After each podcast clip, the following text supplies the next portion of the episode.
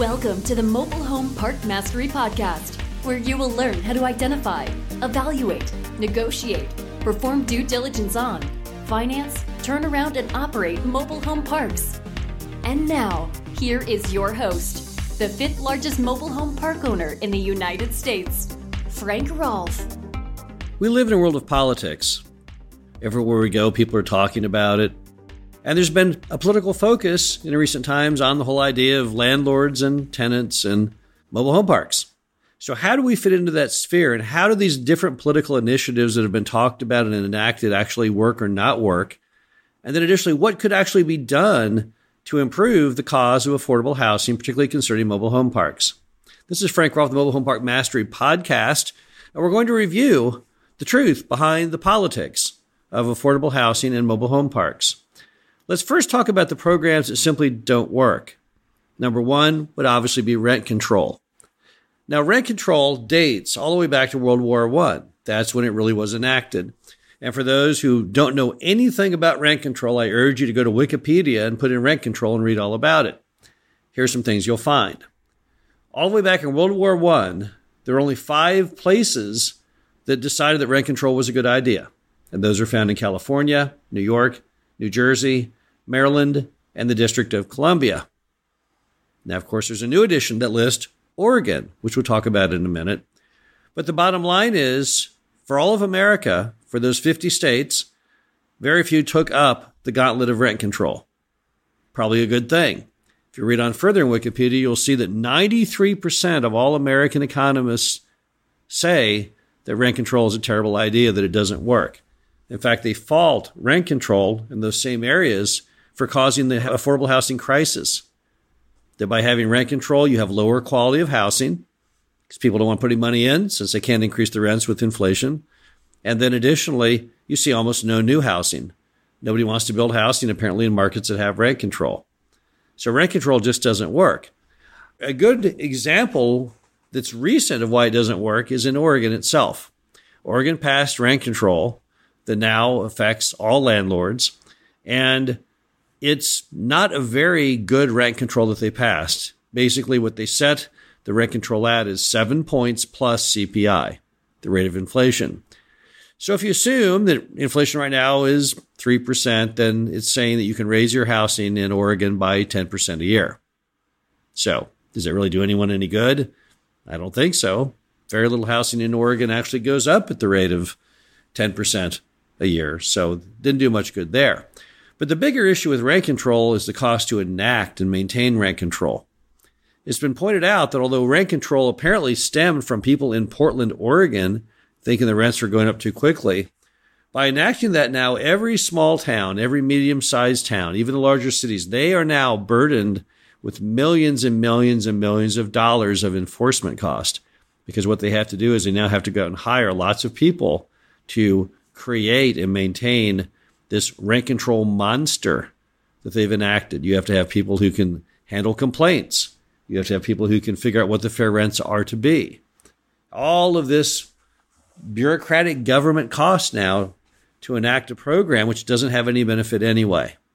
If you look at the money Oregon will spend on all of this enactment and maintenance cost of their own program, that could have been spent millions and millions of dollars on so many better things road repair, other social programs, building housing for the homeless, things like that.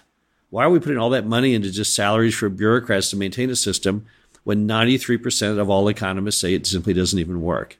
Not really sure. So I think we could put rent control on the list of bad political ideas.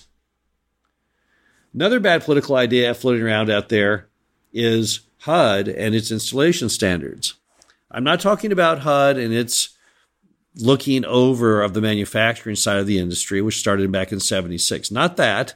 That's worked well. They've been very good about keeping costs low, about making sure that homes are in good condition coming off the assembly line for the customer. Not faulting that at all. But they went a little haywire on installation not too long ago. They started basically getting all involved in the whole idea of setting mobile homes. And they went to many states and said, Hey, state, why don't you go ahead and let your folks go and we will handle the installation for you. But the problem was the installation they wanted to do doesn't really work. It's not smart. Now, in many states, we have to put giant concrete pads under the mobile homes, or we have to put in concrete piers or runners. It costs $10,000 roughly to do this. But the only economic benefit to the end user, the customer, is it saves them the cost of releveling their home every few years periodically. It doesn't cost much to level a mobile home. It's a couple hundred dollars. So basically, people are spending $10,000 of their hard earned money. These are people who really need affordable housing. They're spending this money so they can save maybe $200 every five years or so. That makes no sense economically, and everybody knows it. In fact, the rumor is that the people who came up with the program were all fired by HUD. But we've seen no repealing of the project. We thought it would be repealed, but to date it hasn't happened. So, again, another political thing that just isn't working, yet we're not taking any political steps to fix. A third item was recently, last week, I believe, Elizabeth Warren sent a letter to many large portfolio owners demanding that they send her all of their financials because she had the idea that mobile home park owners take advantage of people by raising the rents. And she was going to do something about it. Now, of course, she can't do anything about it because she's not even qualified, even though she sent these letters out on congressional letterhead. She was not really authorized to do such a thing, I don't think, and clearly has absolutely no legal right to demand it. But creating this false narrative that mobile home park owners are evil people, that's really not going to help.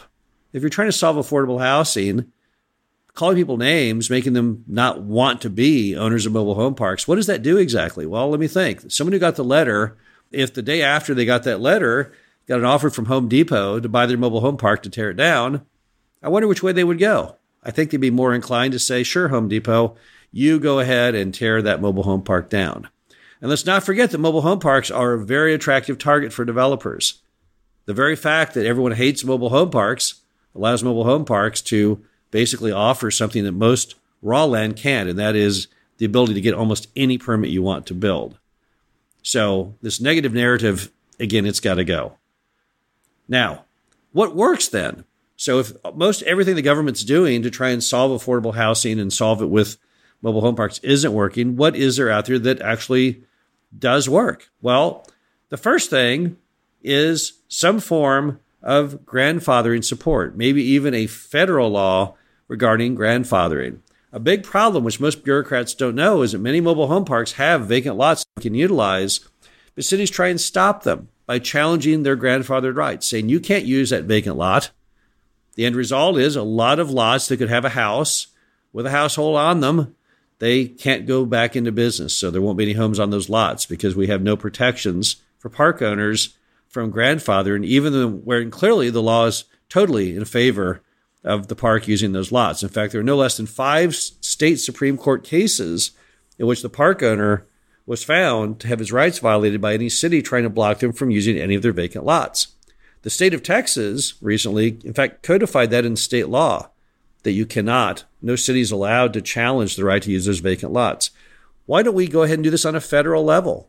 Why don't we do just what Texas did, but roll it out to the entire United States? How in the world can it be a bad thing as far as affordable housing to mandate that every vacant lot in the U.S. can be used for just that purpose, bringing in a home and creating more affordable housing? So there's one thing that could easily be done that would be very, very beneficial. Another thing that could be done is to help entities, nonprofits like resident owned communities, expand their business model.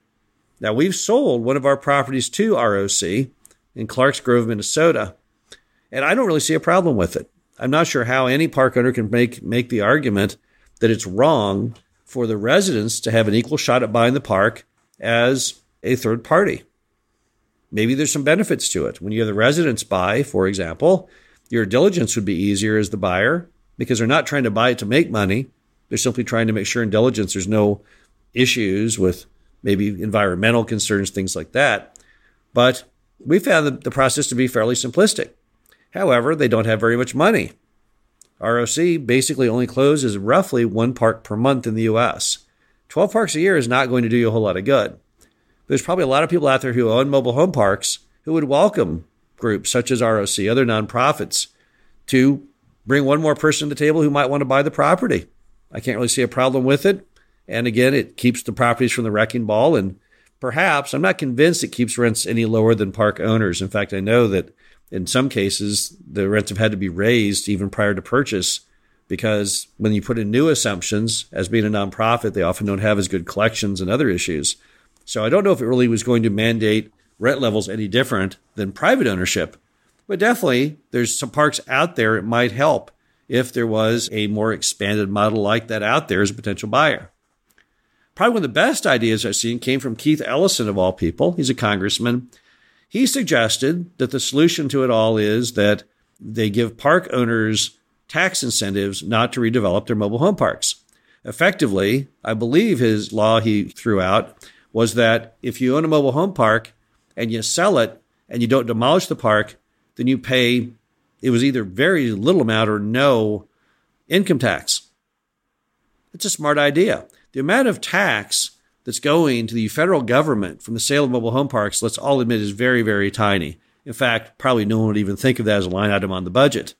So if you didn't allow those park owners to be taxed if they kept the park as a mobile home park, clearly that would send a very positive message. And a lot of people who were thinking, hmm, should I redevelop it? Should I not? Would probably say, no, I don't want to redevelop it because I want to get that, that tax savings. So again, there's something once again that could be very, very beneficial.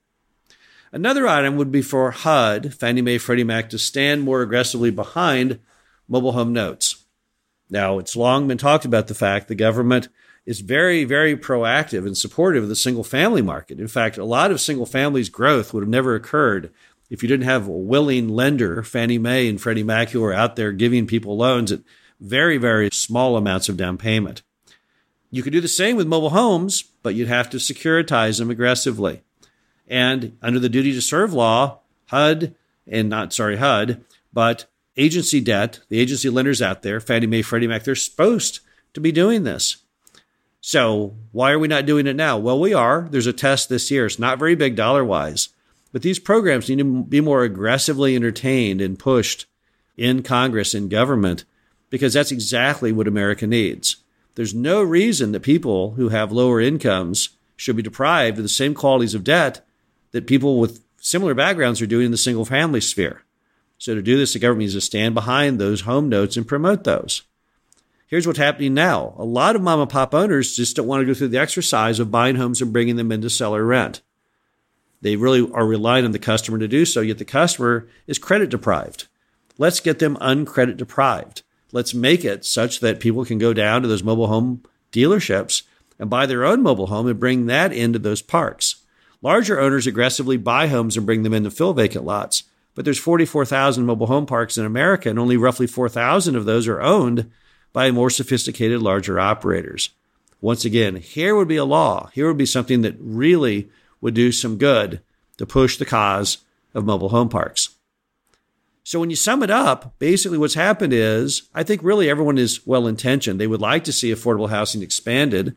They'd like to see mobile home parks do what they do best, which is provide the lowest cost housing in the United States certainly for any kind of detached variety, but even for uh, prices that are far, far lower than apartments. So I think people want to promote this. They just don't know how to effectively do it. The things that we're doing right now as a nation are simply not working. Most of the ideas I've seen tossed around out there in the media right now, those don't work either.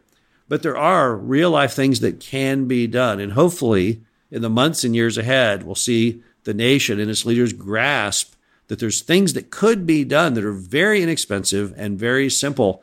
And hopefully we'll take all that positive energy and make that into more affordable housing being provided here in the United States. Again, this is Frank Rolfe, the Mobile Home Park Mastery Podcast. Hope you enjoyed this. Be back again next week. Thank you for listening to the Mobile Home Park Mastery Podcast. Be sure to visit us at mhpmastery.com to subscribe to the show read our show transcriptions, and access all of our great information on mobile home park investing.